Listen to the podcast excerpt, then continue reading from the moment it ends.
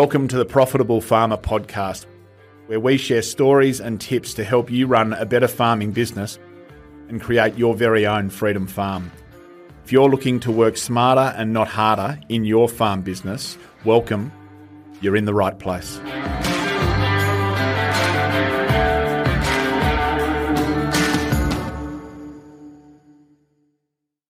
G'day, everyone. Happy Easter and welcome to Profitable Farmer.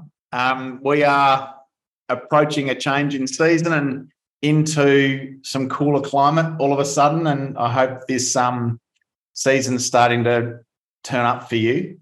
It gives me great pleasure in this podcast to invite our CEO at Farm Owners Academy, Sam Johnsson, to join us. Sam's nearing two years with FOA and has just brought so much value, so much professionalism, and really strong leadership to where we've been. I reflect, Sam, over the last two years, we've just achieved so much. How do you reflect? Firstly, welcome. And secondly, how do you reflect on the two years um, from stepping from um, construction and design consultancy into our business and um, you know and helping us implement well and and grow. How do you reflect on your journey so far? Thanks, Hutch, and welcome everyone. It's great to be back with you all today. Um, gee, it's been a pretty awesome two years, Hutch. It's it's gone very fast, actually. Just reflecting on it, uh, it hasn't felt like two years has gone by, but uh, it, it, has gone has gone quickly. And I think when you're having fun with what you're doing every day, and you're getting to work with some great people across the rural community and um, an incredible team like we have, it really does make uh, work incredibly enjoyable. So, um, yeah, just feel very grateful to be part of this team and part of this community. So, thanks for the opportunity um, to come along.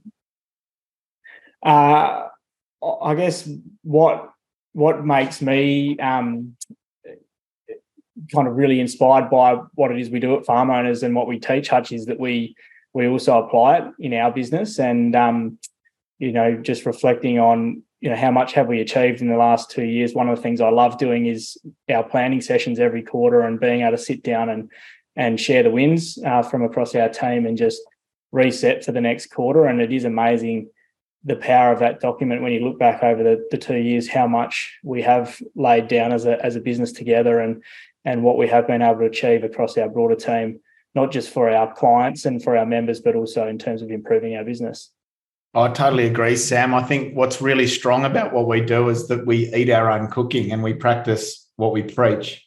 Um, that's something I'm equally proud of. And I guess what I wanted to explore with you today, Sam, is over the last month, I've spoken to so many farming families and I've asked them a question. You know, do you feel like you're being proactive in how you're leading your business and team, or are you feeling reactive in it at the moment? I think it's you know something we're all aware of that last season was protracted and extended and I'm willing to wager that we get arriving into a new season. And I've said this before that so many people might not have allocated enough time to planning. Are you seeing that? Are you seeing people sort of feeling reactive versus proactive in in where they're up to in their business leadership? Yeah, definitely, definitely, Hutch. Particularly when people are feeling sort of time pressured, they're still trying to finish jobs from last year and getting ready for for this year. It's probably been two years for a lot of businesses where they just have had drawn out ends to the year, and um, things have been quite challenging. So, you know, it's easy to get caught in the the day to day and to go, you know what, I'll do planning next week or next month or whatever, and it never comes. Um, and all of a sudden, you're wondering why uh, things are feeling a little bit chaotic and you don't quite have the feeling of control that you normally have and you don't you know kind of feel on top of your game as as well as you could be. Yep. Thank you. So that, that's what i wanted to focus on today. And so for our listeners are you feeling reactive or proactive and in control of your business and where you're at in your leadership of your business right now I think it's such an important concept. So many of us are just stuck in the busyness, doing the work of our business. And as Sam just said, not making time to claw back those key moments to get on top of our numbers, on top of our plans, aligned as teams and feeling proactive and in control of where we're off to. Sam, you and I went to the Barossa Valley for two days with our leadership team at FOA the other day. Thank you so much, one, for coordinating that, but two, for facilitating and leading that conversation so well. In your view, how important is the planning rhythm that we speak to at farm owners for helping people transition from reactive to proactive? It's in my view, Hutch, it's critical. And um, if we use an analogy, but if you're, um, you know, imagine you're in a ballroom and there's a dance going on and you're in there, you know, dancing away and um, you're busy dancing. It's not until you kind of step out, get off that ballroom and go and stand on the balcony and watch the dance from above that you kind of can see what's actually going on and, and all the pieces playing out. And I think for me, that is what this planning rhythm allows you to do is it, it gives you a couple of days or a day at least each each quarter to go and just step off the dance floor, get out of the busyness, um, and look at your business from a higher perspective, and and just sort of step back and go, you know, where is it going well? Where could we improve? Um, what is next for us, and and where are we off to? I love that concept. When faced with a problem, take the highest perspective possible. And I think you're right. The the planning rhythm achieves that for us. So for those listening that haven't done top producers with us or take control or a part of our PM or alumni programs, what we advocate at Farm Owners Academy is a two day, ideally two day strategic planning meeting with the key members of your leadership team and family. And then every quarter, a day per quarter, to actually get out of your business, to review where you're up to on your annual plan, and to reset and plan for the next quarter. A quarter is 13 weeks long, and it's a really nice planning horizon to set down meaningful implementation projects and unpack them with your team and then really commit strongly to implementation quarter on quarter. Sam, I think it's been proven out of Harvard that people who plan quarterly can achieve seven times more in a year than those people that plan annually or don't plan at all. Have you heard that concept before? Yeah, I have, Hutch, and I think there's a book, The Rockefeller Habits, or something like that, describes that process as well. Um, yeah, very well documented that that this rhythm that you can create, 90 day sort of rhythm, uh, allows you to achieve an incredible amount more in your business. Been proven time and time again. Yeah, so that, that book is by Verne Harnish, H A R N I S H, and it's called Mastering the Rockefeller Habits. And it speaks to this rhythm incredibly and accurately, and yeah, a book we highly recommend. So, Sam, why is it important to get off farm and away from your business for a two day planning meeting? What were all these quarterly planning meetings? Why is it so important to not do them in the environment that you normally operate in? Yeah, so I think it's Einstein that says you can't solve a problem, uh, you know, from the perspective it was created. And I think that the uh, temptation is when you stay on farm or you stay within the business that um, it's a little bit, you know, you you move from the the thing you were doing this morning that was um, today's problem straight into trying to think strategically. You, you're kind of still distracted and and you're half focused on what you should have should be doing out in the paddock or in the workshop or whatever.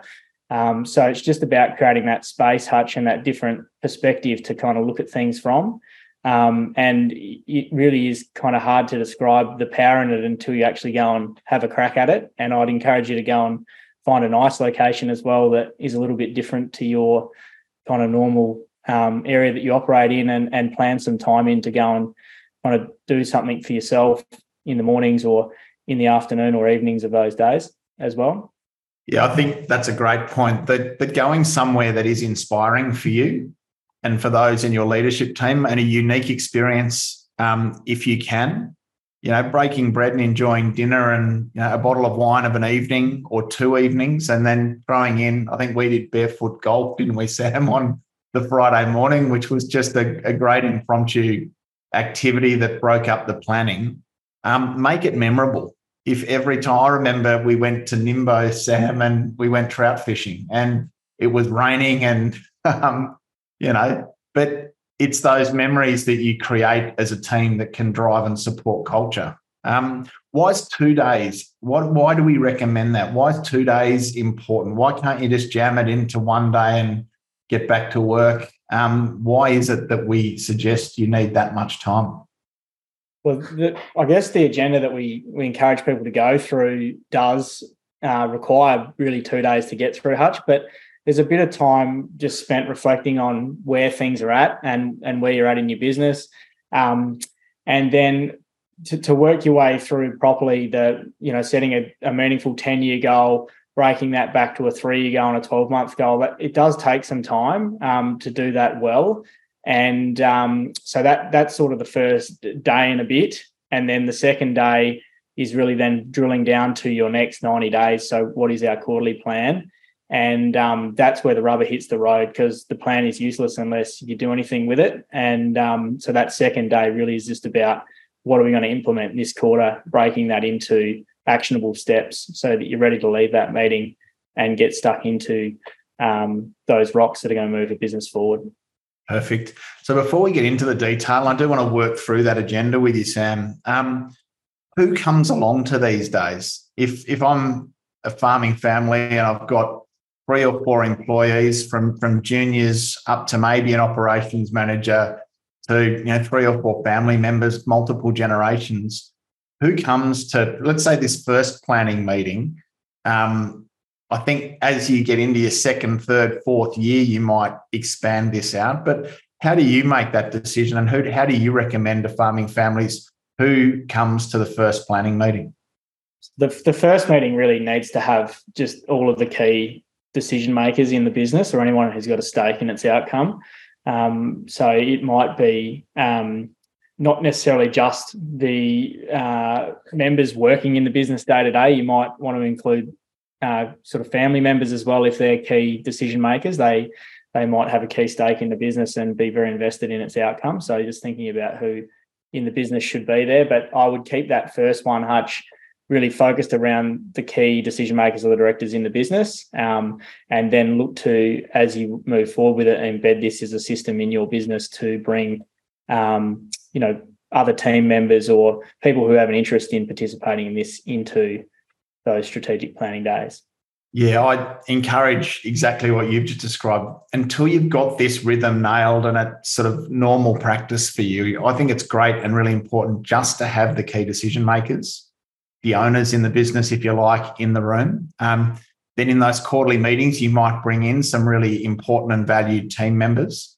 But just important that in the outset, when you're doing some of the real big picture priorities, that you, it's focused on the values and the standards and the goals and the aspirations of the key people. Um, you might then have a follow up meeting that enrolls the broader team and that could be the next day or it could be a fortnight later where you share the outcomes of the planning meeting. I've just seen people make the mistake early in this process of trying to bring everyone in the business into these planning meetings. And that's just not something that I'd recommend. Would you agree to that? I'd agree, Hutch. Yeah, definitely agree with that. And it, it also depends a bit what your planning meeting is that you're running. So sometimes those annual planning meetings might involve some pretty deep thinking around where are we off to as a business? Um, are we on the right trajectory or not? Do we need to change trajectories? That can be a little bit confronting for some of your team. So I think, you know, whereas the quarterly planning agendas t- tend to be more focused around the next 90 days and the plan that's already in place. So yeah, that, that would be my suggestion is just think about what is it that you're probably going to cover over the course of that two days. And if it involves some pretty significant change in your business, that perhaps um, keeping it more focused is better. Yep. And Sam, um, same, I talk about this at our top producers event, but I think there's four types of plans. There's the plan that's in our head, that's floating around, that's never been written down, um, and I, which we talk a lot about. That if it's in our head, no one can help us make it happen. And if I've got a plan in my head and my wife has a plan in her head and my son and you know my father all have plans in their heads, of course we're not aligned. Of course we're not in the same page. The other sort of plan is that 50 page one that we did for the bank three years ago that's now collecting dust in the cupboard and has never been used for anything since. Um, and then I think there's a strategic plan Sorry, the third one is one that is just purely operational, and often it's the one that it's our agronomist or our livestock specialist provides us with, which is our production plan. That's not our strategic plan. What I want to go through with you, Sam, is that really strategic, actionable, concise, focused um, plan that can be applied on a quarterly basis to drive real improvement. Um, I bet you've seen those four types of plans. Um, sure have, mate. What would you say about this one compared to the others? I sure have. And coming out of corporate, um, I think some of our plans at a corporate level tended to lean towards the 50 page plan that ended up collecting dust. Um, interestingly, towards the latter stages of my time there, we were starting to shift more towards um, planning process that is aligned with, I guess, what farm owners teaches. So interesting to know that that's where some big corporate organisations are going as well, just keeping it simple and actionable. Um, so yeah, I just say it's it's so practical. It's very simple to consume. Basically, once you learn that system, it's easy to can keep updated, so it doesn't get out of date. Um, and it's easy to refer to, and and I think if you do it well, it's really inspiring. Great comments. So, Sam, let's rip into the process that we went through at Barossa. Um, where do you start when you get people together? So, I think the the place we start, Hutch, is I, I get people to do a little bit of pre work normally. So, just um, think about what what um, three or four questions that will help them reflect on where we've been and where we're off to. And and um, then the first thing we do when we get together is just look at the quarter that's been or the year that's been and reflect on our wins and um, importantly celebrate those those wins. So uh, it's so easy to just continue charging along. You know, you set this goal, you focus on achieving the goal, and um, you don't, you know, take the time to enjoy the journey and really you know, sitting down and, and reflecting on the quarter that was. It's amazing how much you've achieved often, and a lot of it you just haven't remembered to celebrate along the way. So it's um, yeah, really valuable process. I think it's a really important leadership moment where we do ask everyone to share what they see as our shared and their individual achievements. Um, giving that real time and space at the start of this meeting, and it can take well over an hour to go around the room and get everyone and to come up with this exhaustive list. I mean, we did that, and there must have been 80 or 100 achievements, um, business and personal achievements across the whole team. Um, to your point, we suck at celebrating as business owners. And unless as leaders we acknowledge and make a real feature of that part of the meeting, um, I think we can lose people in the process. But giving them time to speak to what they see as our achievements and contribute to the building out of that list, and then framing up that tonight's dinner is all about celebrating the achievements. I think it's a really important way to enroll people from the outset. You're getting them participating, you're getting them reflecting, you're getting them into creative. Um, we're writing a shared list. There's so much value in that process. Would you agree? Absolutely, mate. And I think the other thing that I observe when you're running these meetings, the whole energy shifts in the room. Like it's um, people come in and they kind of think about what's next and you know where are we off to and whatever else, and all of a sudden the energy sort of slows. It slows down a bit um, people kind of they get a smile on their face. They, you know, are reflecting positively, not just about the wins they've achieved personally, but you know the wins of their team, their team members, and and as as a business and what our clients have been achieving. So it really is a um, yeah, a really valuable process, and it does just change the energy of the whole of the whole two days. It's a it's an aligning process in and of itself. Um, you know, and you can do a whip around at the end saying, how do you all feel about what we've just been through and this list of achievements and getting people to check in with how they're feeling about that list and that process is a great way to you know to round out that part. So then once once you've listed out your wins and you've you know acknowledged those and, and made a point of celebrating those where where do you take us next? So um, we, we everyone needs to have a set of core values in their business. So it's the you know that sets the standard for how you operated. It's how we operate with each other um, and together as a team, but also um, how we support others that we work with outside of our business. So uh, we check in on our core values, and um, you know it was great that we were able to do that this time, Hutch, and and you know there was no real changes needed there. They pretty much align with where, where we're at and where we're off to. So that was brilliant. How do you help, or how would you suggest a farming family go about exploring that? What's the what's the process that you would have them work through to define the company's core values? Yes, so I think you got to start with what your personal values are. So, what are the things that that you really value? And it can sometimes be easier to think about the things you don't want to have happen, and then um, flip that around to what is it that we we do want.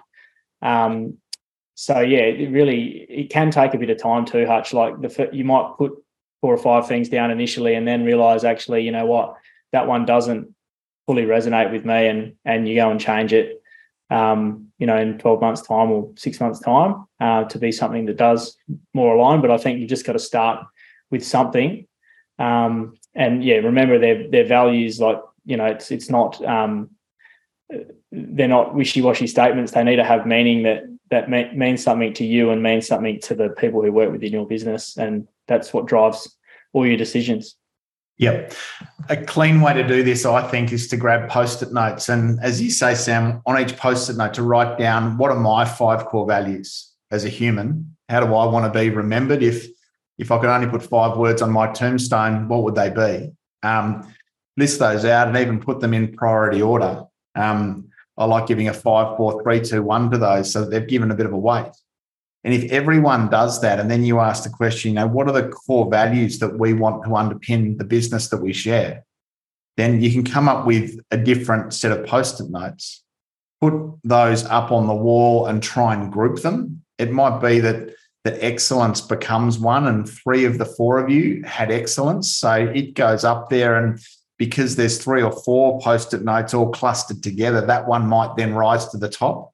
One of you might have respect and three of you might have quality or integrity, um, for example.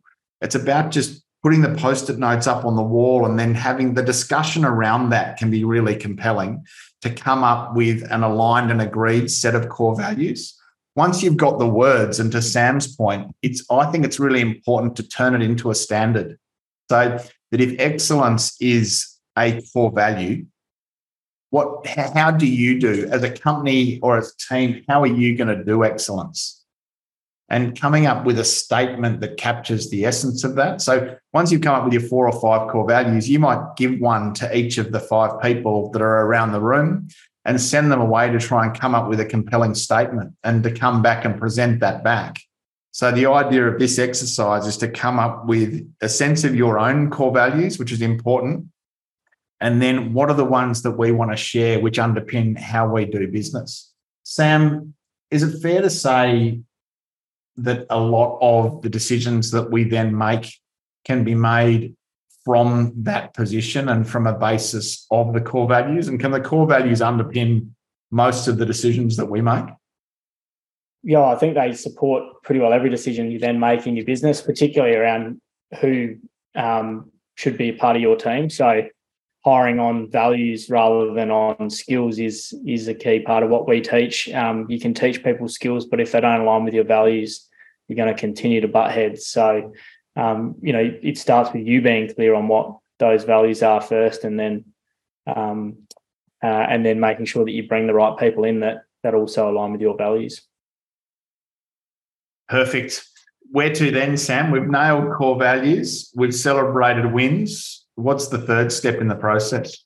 Yeah, so then um, look at what is our core focus as a business, um, which is basically, you know, what do we do to, to make our money is the way I would describe it. Um, and uh, really what our core focus is, is it's the combination of our uh, niche and our hedgehog concept. So, um, Hutch, did you want to describe what the hedgehog concept is and how you sort of see that?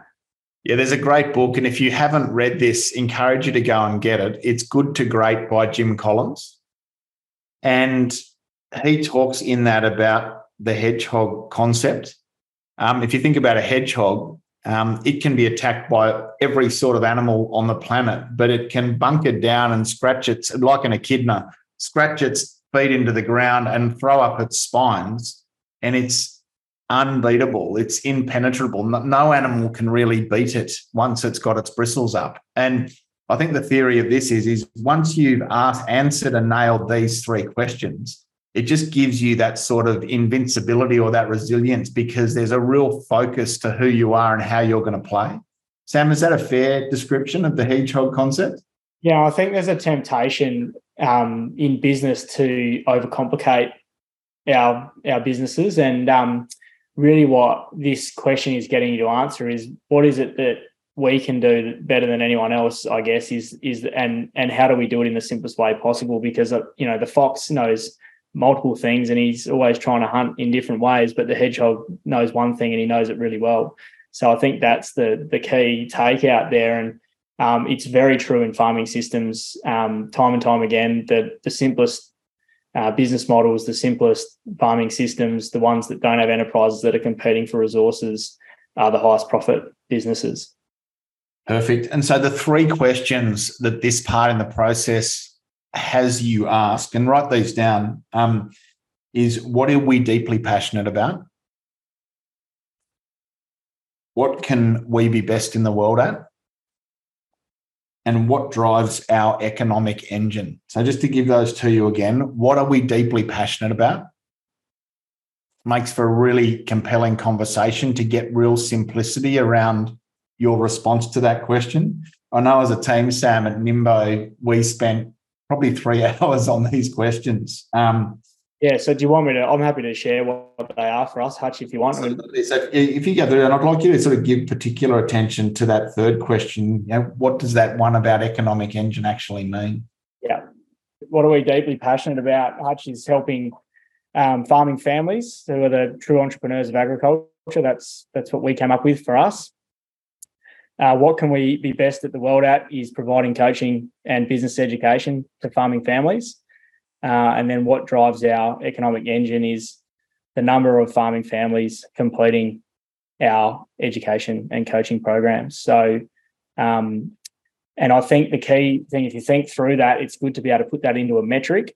Um, but if you've got something you're deeply passionate about and you can be best in the world at it but it doesn't drive your economic engine you've got a hobby it's not a it's not a business so it does need to tick all three of those. You need to work out how to monetize what you can be great at. So we think about that in a farming context too hutch. It's about being really clear on how what game are we playing? Are we a commodity producer? Are we a value added business? Um, what are we producing? And and what is it that drives profit for those enterprises that we can choose? You know can we can we grow it to the best of our ability can we be a low cost producer in our area um, if you're a commodity producing business for example so just thinking through that what is the right enterprise mix for us um, should should we do less than what we're doing is there something different to what we're doing and yep. focus around what you love yeah, perfect. And that last question, what drives our economic engine? Yeah, to Sam's point, think about a metric. So for a hotel, it might be occupancy rate. You know, for a sheep enterprise, it might be weaning percentage. Um, just to be the best you can be at that. That might be the thing that drives everything. It might be stocking rate. Um, it might be cost of production, but you get to choose what it is that if you could only focus on one number and really blow it out the out of the park, what would that one number be? um, in and of itself that sets up every other number in your business. So, Sam, BHAG. Jim Collins also talks about BHAG. What is it, and how do people go about exploring what that is for them?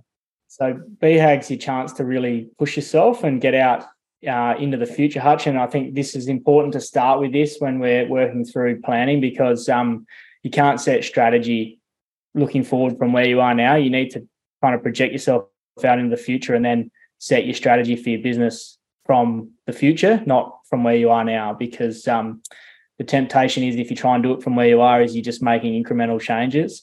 Uh, but what what the power of setting a really compelling BHAG is, is it's like the magnet that drags you forward.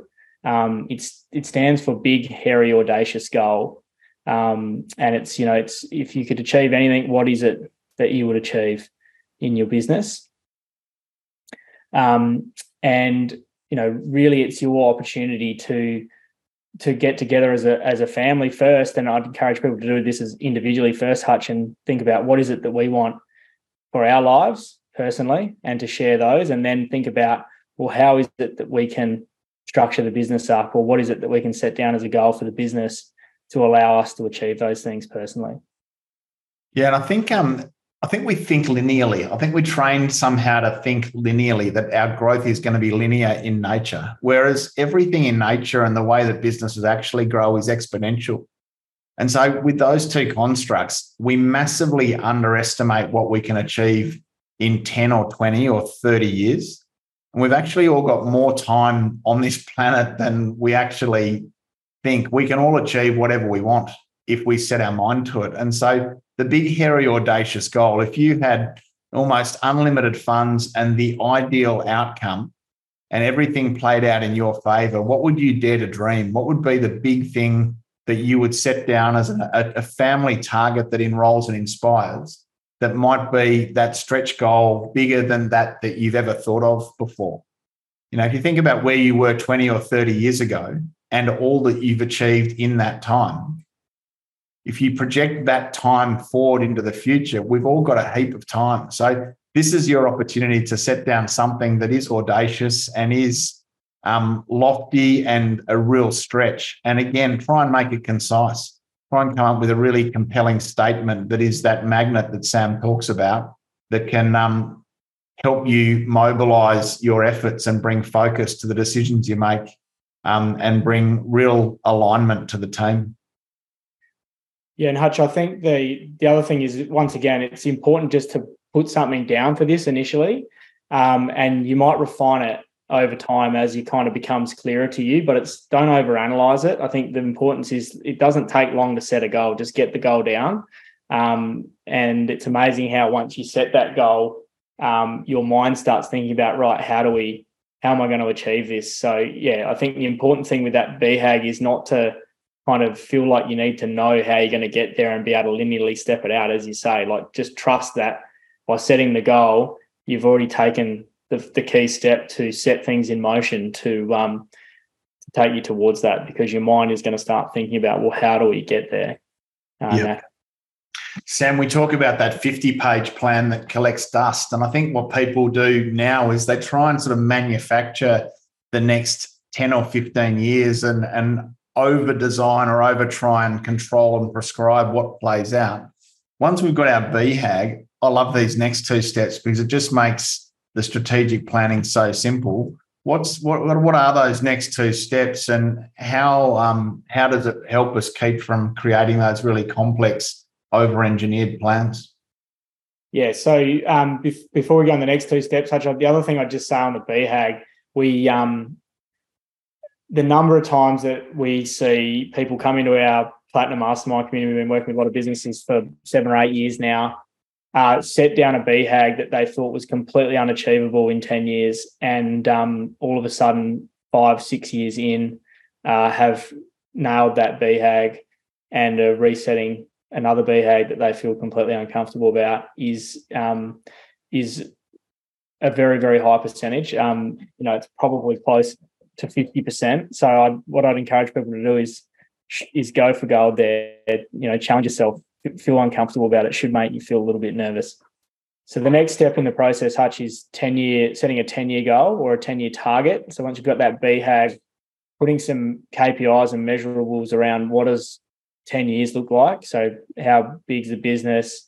What's our revenue and turnover? How many team members do we have? Um, just describing in as much detail as you can what does that what does that um, 10 year picture look like? Um, you know you could, could be talking about in a farming context how much land are you farming? What sort of stocking numbers do you have if you're running a livestock enterprise? You know those sorts of things. Um, who's working for you? That sort of stuff. So that gives you a really clear picture then. So we've got that BHAG but then what does 10 years look like? Um, and after that, then we're breaking it down into a three year goal. So, what's the next three years? And we're getting more and more specific as we work forward here. Um, so, the three year goal, starting again with what's our revenue and, and profit target, what are some of those KPIs we've got around the business, key performance indicators, and then describing sort of eight to 10 dot points. What does the business look like? And trying to make those goals smart. Um, so, specific measurable, achievable, realistic, and time bound. Yep. Do you have anything to add there around the three you guys? I just love this process. We can set a massive vision and then not over engineer anything other than where do we need to be in 10 years to achieve the vision? And in order to nail our 10 year target, where do we need to be in three years? We don't have to worry about anything else. But to your point, Sam, if we can have eight or 10 points and some really clear metrics and measurables around the three year goals, for me, this is where the rubber starts to hit the road. Um, the other stuff can be a little bit lofty, but we can be really accurate in what we want to have achieved or what we want to set down as our target three seasons from now. Um, so accuracy around the three years really important. Sam, before we go into the next part in the process, if I arrived to this podcast and or this meeting and I'm feeling overwhelmed and um, under the pump and you know my head's just above water, I've come off a couple of tough years or whatever probably fair to say that it's really hard to be thinking about BHAG and 10 year goals when you're in a bit of struggle. What would your comment be? Is it still important to go there anyway? Or is it okay to kind of park the BHAG and 10 years for now and maybe just focus in on the three year if, if that's your mindset? I think there's probably two scenarios I reckon, Hutch, that, that I'd see come here. So, first one would be what we call your bricked. So you've just got your to-do list is so big that your just mind is consumed by all the little things that you've got to get done. And until you can kind of uh, get rid of all of those bricks, it's going to be really hard for you to think strategically and take any steps strategically. So I think if that's how you're feeling before you get to an annual planning meeting, or even as part of your annual planning meeting, spend a day clearing as many of those bricks as you can, or it might even need to be a week. Um, but thinking about, all right, how do we just get that stuff off our plate? Um, because it is really hard, as you say, to set that down. Um, and then the second scenario would be people are really struggling financially, or their business just isn't performing at the level it needs to. It's there's no point thinking about ten years in that case. Um, your goal needs to be break even or else, and when are we going to have that done by? And then all of the focus uh, for the planning day is around how are we're going to get this business to at least break even. And then we'll start thinking about how do we make it deliver what we want. Yeah, I really like that. So if you're in a situation where, yeah, break even is a challenge for you, you might start with three year goals and one year goal, and then really drill into right. What are the things that have to happen to be able to consistently and predictably break even and make a make a first profit? Um, so that's that's cracking. I think Sam, even before we get into one year goals and then breaking down into quarters, let's spend some time on that brick list because in the process, 10 year, three year goals, brick list does probably come next, doesn't it? Where we start sort of really unpacking that. Yeah, before we start getting into the 12 to 12 month goals, we would always um, go and look at our brick list. So we keep a kind of combined one at Farm Owners Academy, and a lot of the stuff that comes up in our weekly meetings that's not urgent doesn't need to be actioned. We just sort of park it and it goes onto our brick list, and you'll find that grows through the quarter. Um, so we sit down and review that, and the aim of that that process. So, so just to clarify what a brick is, Hutch. Sorry, it's anything left undone. Um, so yeah, so anything left undone. So we we keep a list of those items um, because often they're not urgent, but they consume space in your mind. And if you don't write them down, they're just banging around in your head, and um, you know you struggle to kind of stay focused on what you need to to keep keep going and keep moving the business forward. And just to expand on that, Sam, if I could. So if you're about to climb a mountain and go on this ascent towards a summit, which could be your BHAG and your tenure and your three year goals, if you're just about to get started, and you've got a backpack full of bricks that's weighing you down, the best thing you can do is empty the backpack and get rid of the bricks. And so, to Sam's point, a brick is any task that is in your mind that is undone or left undone or not resolved. And, you know, I just think it's cracking in our strategic planning method, Sam, that we're getting all of those things that are in everyone's head onto one list um, that is all the unresolved small, medium, major issues that exist within our business that we need to go to work to resolve over time. There's no way you're going to resolve them all um, before or as part of the planning day, but having them in one list, ultimately, they're like speed humps. ultimately, if over the course of the next two or three or four years, all you do is remove the bricks, then by default, you move towards your goals.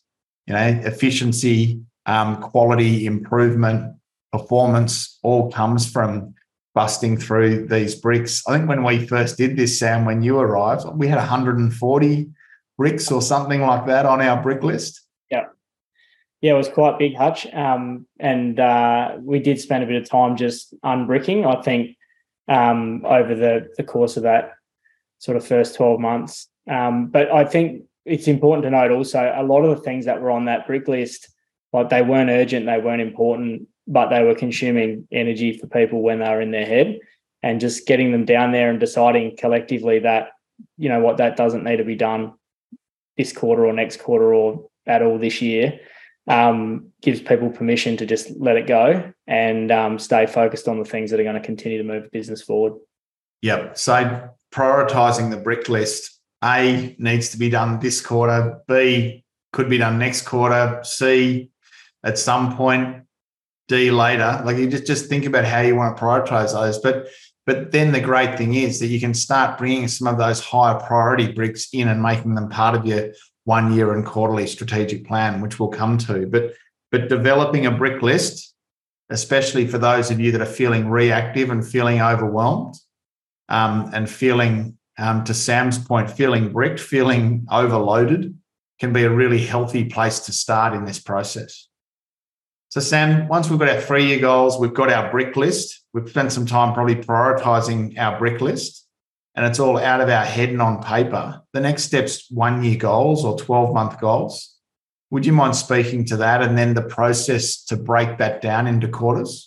Yeah, so getting really specific now, like 12 months should be super achievable. You should be able to see how you can do it and um, and know what you can what you're going to do, and and ultimately you should be preparing a budget and um, an operations plan that kind of supports that. So um, yeah, it should be, should be really achievable. But in there, you'd have a list of you know, five to ten goals, Hutch, outside of the metrics that you've got um, that just describe what is it that we need to have done this year to really strategically move our business forward.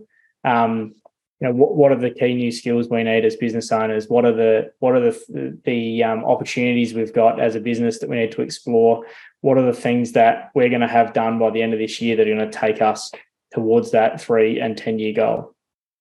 What's the difference between that operational plan and what we're talking about? So yeah, no, no operational tasks go in this um, in this plan, Hutch. So uh, you know, it's it's not all the day to day things like getting ready for seeding and getting ready for harvest and that sort of thing, but it might be building a system around seeding or building a system around harvest and having that documented so that next year you don't need to do that. So that could be a good goal. Um, you know, it's not um, managing the team you've already got, but it might be building the performance review process um, that you, you're going to have, or it might be upskilling yourself as a leader, or it might be recruiting that next employee. They're all strategic goals. Yep, perfect. One off improvements to the farm, like laneways or um, you know overhauling the shearing shed or um, yeah subdividing a section of the farm to drive performance or the opposite. Um, they're okay to go in this plan because they're all one-off priorities that drive improvement. Is that a fair comment? Yeah, absolutely. And often they're big capital items that need thought and assessment as to whether they um, you know have, have the payback that you're looking for in your business so yes absolutely they should go in there um, yeah but not not the general day-to-day operational items excellent and so worthwhile really sitting on and exhausting this definition of your one year goals. And beyond the business it should include targets for individuals around holidays um, any any family um, focused events or hobbies or you know you, it's important at this point that people do think about what they want to achieve for their own development and in their own lives as individuals and as families over and above what the business achieves yeah and i'd always encourage everyone to put their holidays in first um, put your holidays in first any kind of education you want to have done put that in as well and then um, work out how to make the rest work around what you want to do and then Sam arriving to quarters and a quarterly plan. How how did people achieve that? Yeah, so the, the brilliance of this process, I think, Hutch, you, you spend all this time getting a 10 year, three year goal, one year goal together, and then you kind of can let go of it. Um, and you you just get yourself fully focused on the next 90 days. So after you've got your one year goal together, you know that one year goal is taking you towards your three year goal. You know your three year goal is taking you towards your 10 year goal. Um, so then you build a 90 day plan. And, and what we say is you, are picking rocks. And what a, a rock is, is a strategic priority for your business. And it's looking at those annual goals. What are the three to five things maximum that we need to get done in the next 90 days that are going to help us uh, move towards those one year goals that we've set down. Um, and so the 90 day process is about prioritizing and selecting what those next three to five things are. It's about deciding who's going to be responsible for doing them and then breaking each of those rocks down into specific tasks um, that need to be done to achieve it. So, a good example might be if you're going to recruit a new employee, you might have to write the job ad, um, you might have to write the position description, you have to work out where you're going to post the job ad. You need to go and you know speak to these 15 different people to see if they're interested. Um, you break it down to that level, all the different things that you need to be done, and by when. What's a mistake that most people make at this point, Sam? The two things that happen in the quarterly planning process, um, Hutch, that are a bit of a mistake. Um, number one is there's operational stuff starts creeping in, so it might be you know get ready for seeding this quarter, um, which is not not a strategic priority. Um, and the other one is they just try and put too much in. Like I think you're better to focus on putting less in and focus on completing it than trying to put more in and not completing it. So if you only feel like you can achieve one thing in the next quarter, strategic priority in the next quarter, then I would say put one in there and make sure you do it is better than putting three in there and not doing any of them. Yep. But you mentioned three to five. If there's a team of three or four of you, it's still the same. It's what are the three, two, three, maybe four, rarely five things that we want to put down as rocks, those high priority improvement projects for this quarter. The great thing about this part in the process is that you can then give one of those rocks to each of your team. And it's a great way to divide and multiply. That if four of you are all focusing in on one growth project and really taking the lead on that. It's not all back on one person's head to drive the improvement. The growth shared and the results can amplify. Um, I think that's so important. And to your point, Sam, what I like to do is once we're clear on the rock, and you mentioned that recruiting example, is just to ask the question if I had to write a to do list for someone else to be able to follow so that they could implement on this rock and get this done for me, what would those actionable steps need to look like? So you really are writing an exhaustive to-do list of what are the things that, what are the tasks that need to happen from start to finish over the course of this quarter to get this project done um, with real accuracy. Because if you can do all that thinking up front in week one of the quarter, then the next 12 weeks are all and only about implementation. You don't arrive to week three and four and try and work out what needs to be done. You go to that list and you can be really effective in the time that you've allocated on implementation, which is just so important. Yeah, and the power in that then, Hutch, is you've got this kind of roadmap for the next quarter, right? Everyone in the team is clear on who's responsible for what. And I think the important thing is that there's only one name against each of those tasks. It's not two names and you get to the end of the quarter and people are pointing at each other wondering who was going to do it. Um, it's it's one name, and um, everyone leaves the meeting just super clear on w- what they have to do in the next ninety days. Um, and then the power of that is that there's all these things we'll call them opportunities that might come up through the next ninety days, and the challenge you've got then is to assess, okay, well, is this more important for me to spend time on than what I've already set down in my quarterly plan? And you need to continuously ask yourself that um, because often a lot of those opportunities are not actually opportunities, they're just distractions. Um, and so they can go into the brick list and be dealt with at the next quarterly planning meeting. I think this is something you're really disciplined around is once we set down our quarterly plan, all these opportunities present. But Sam, you're really strong at turning around and saying, right, on the on the on the list for next quarter, we don't deviate from the plan that we have. So many people can get caught up chasing the bright and shiny opportunity that lands in our lap this week and have it take our attention away from the plan that we set down. So I think that's a great point. And then, Sam, as we get into each quarter, the thing I like about this is that the weekly meetings can really be only about where are you up to with your rock and its implementation? What support do you need? And are you on track or off track? And how do we need to correct?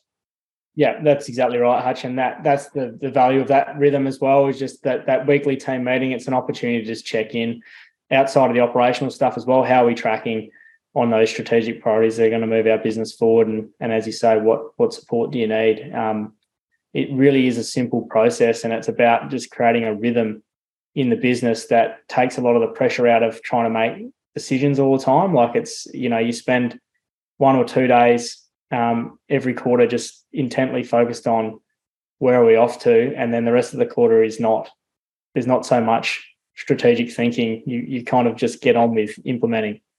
Yep. And at the end of the day, businesses that are actually getting it done and growing rapidly are the ones that are great at implementation. And so often the plans that we have that are in our heads or they're on paper, they're just they're not focused on getting stuff done week on week. And, you know, so we advocate for that weekly meeting that is bringing accountability on everyone to implement strongly. And we also recommend that we need to be allocating five hours per week to implementing on these strategic plans so that not a week goes by when we haven't actually made some improvement or some um, advances in the direction of the BHAG and the visions that we've set down as a team. Sam, are there any other parts of the strategic plan that you'd like to speak to? I've just got a couple of other questions for you. Um, but is there any other part to it that that we've missed or that you'd like to cover? No, other than I think often in business we have this belief that we need to make drastic change to kind of get a big difference to our results. And I, I think what this process allows you to realize is that often our success is only sort of three degrees left or right of where we're currently looking. And the problem is we just we're not taking the time out to go and work out what that little adjustment is. We're so busy trying to do more of what we're already doing that we just miss that opportunity. So that's that's I guess what I love about this hutch is it's um it's slowing down to speed up. It's stepping out of the day to day operations and just looking up at the horizon and looking sort of left and right a little bit and going, you know what, is there some tweaks we can make here that are going to make our life easier and our business better? So, for those of you interested, um, this is a really powerful three page strategic planning process that can really align and enroll your team to a really concise, actionable plan. We're going to share a template of this. Um, so, if you click on the link that's in the intro to this episode, um, it'll take you through to a landing page where you can just enter your details and we'll email you or you can download um, the template that all of our Platinum Mastermind members and our alumni members are on. And so many of our Take Control members are learning and applying to their businesses. It just gets incredible results when people implement and action this with discipline. Is that a fair comment, Sam? Yeah, absolutely. And I think the other thing it gives you, Hutch, is just a sense of control and clarity in your business that you often don't feel. And I, I feel quite um, uh, strange when we don't have the planning process sort of humming in our business, or when you're getting to sort of the end of the quarter and it's about time to reset it, you kind of get this weird feeling. So, yeah, what one it, is hard at the start, and you will probably suck at it a little bit to start with, but just know that that's okay. Like that's where we started as well. Um, but it's by applying it consistently that you get better. Yep. And so your first one of these, your annual meeting, your quarterly meetings, they'll be clunky and clumsy a little bit, but we feel good about ourselves to the degree to which we feel like we're in control. And this is a key step, I think, in moving from reactive to proactive in how we lead and turn up and take our businesses forward. Sam, um, at this point, I like to go back to the budget and make sure that my budget is lined up with the outcomes of the 12 month strategic plan and the quarter, the quarterly priorities that we're setting down. Um, I find that there's real alignment when our strategic roadmap and our financial roadmap for the next 12 months are talking with each other. Do you agree to that? 100%, mate. And um, yeah, I just I can't stress the importance of a budget enough either in terms of it as a strategic decision making tool in your business. You should be running any of those key decisions through your budget and checking the outcome is what you want it to be. Yep. And so coming back up a level, Sam, and just sort of rounding this out, if we come back to the two day planning meeting that we've just had, um, can you just speak to where we got to? We moved through this whole process and there was some stuff to round out after our two days together, but this is exactly the process that we went through. Um, how do you reflect on where we got to as a team? And then my next question is um, how do you keep people on track? And what tips would you have for someone who is facilitating perhaps their first sort of two day planning meeting with their team and family? So, where did we get to? Um, how do you feel about that? And then, what tips do you have to help people facilitate a powerful two day meeting? Yeah, so I, am really proud of where we got to over the, that two days, Hutch. And I think for us, um, you know, Farm Owners is a great business and it's got a great team. And um, you know that what what I think we came up with in the room over that two days wasn't what I was expecting. Um, so I think that would be, you know, the key lesson I learn out of every one of these is don't go in preconceived ideas. Just you know, come and trust that the wisdom is in the room within your team, and that you're going to come to an outcome collectively that's better than the sum of the parts individually. So um, yeah, just super pumped with where we're off to with the business hutch and and the clarity by which um, you know that that has all been uh, documented now and and the clarity everyone has to move forward with. Yeah, that's perfect. And Sam, you've got this real strength in allowing a conversation to play out, but knowing when to pull it up and bring people back onto agenda and back into focus. Have you got some tips for people who are facilitating a planning meeting like this, perhaps for the first or second time? It's it's definitely a learned skill, Hutch. But I think the key thing that that helps me is you kind of you've got a framework of what you want to cover over the course of a of the two day planning, and that's the the template that we'll share has an agenda. But um, if you're the facilitator, just being really clear, what's the outcome that we want to have at the end of this session, and how much time are we going to give ourselves to get to that outcome, and then really it's about um, sort of watching the conversation as they go, you know, being aware of who you've got in the room. If you've got people who are perhaps quieter and less likely to speak up, encouraging them to talk by asking them questions or, you know, bringing them into the conversation first. And um, sometimes you might need to manage some of the louder people that might be in your team or um, have a chat with them beforehand just about how best for them to conduct themselves.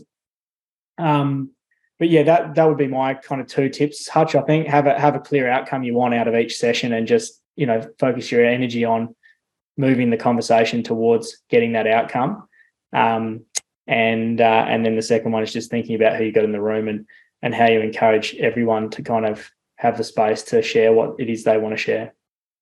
Yeah, and a tip from me, if I could, um, it's your agenda. So I think trust the process um, and as the person convening the meeting, you know, be strong on the agenda and the timing that's allocated to each step. But at the same time, it can be a really compelling step to bring a facilitator in. Um, if you're in a family business where sometimes the conversation is less than professional and you arrive to a meeting offsite, two days of planning, I think one of the things that can really help make sure that you have a really professional and productive two day event is to bring a non family member in to lead the conversation.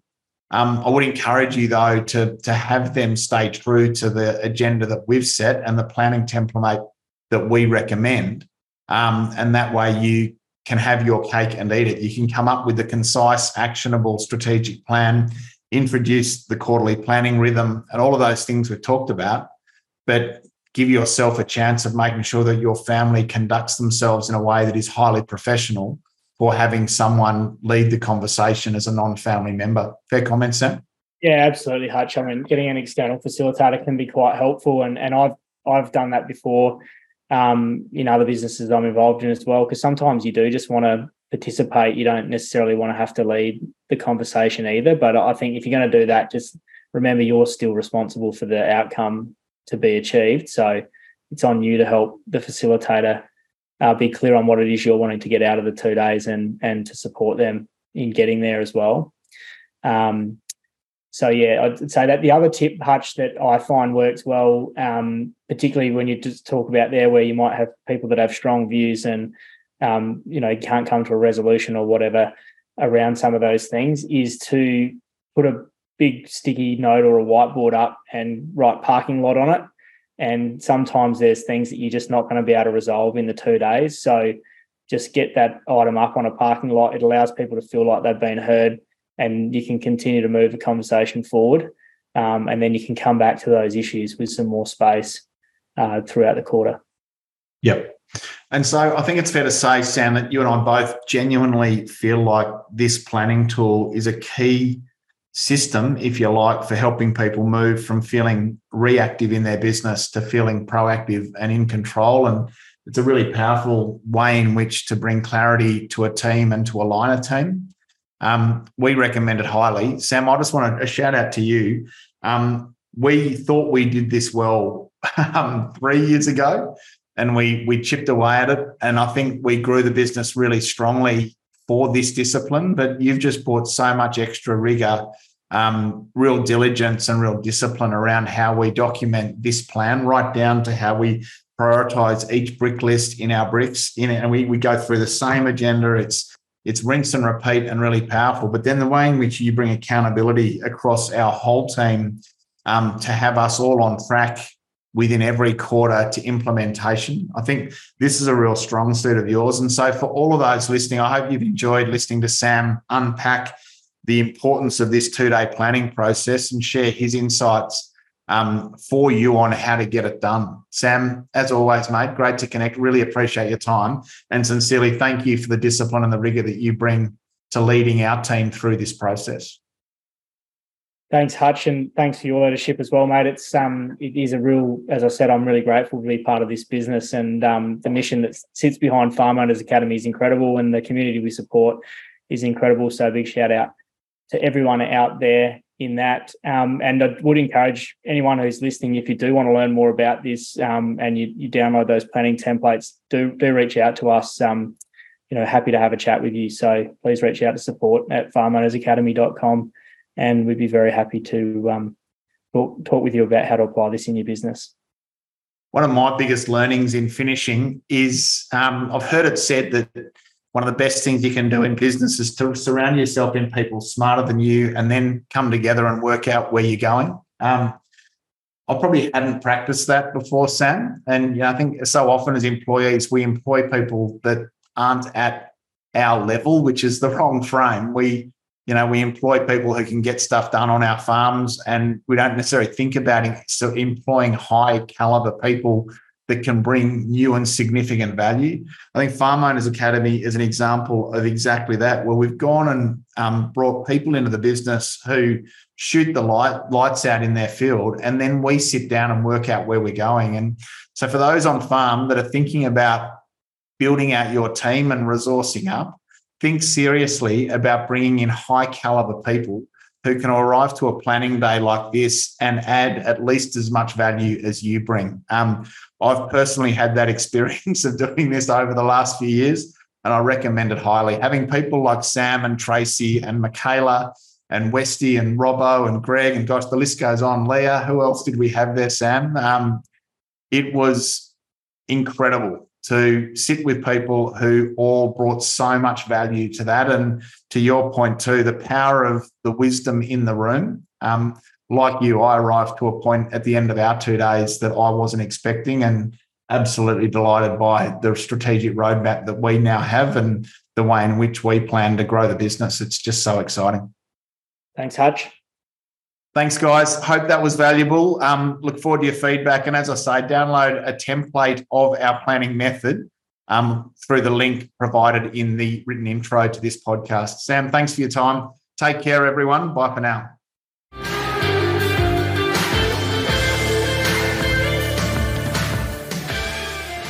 Thanks for listening to another episode of the Profitable Farmer podcast by Farm Owners Academy. If you're new to this show, be sure to follow us. If you've been a long time listener, let your friends know about us or come continue the conversation in the Profitable Farmer Facebook group. All the best as you grow your business and create your freedom farm. Until next time, keep being incredible.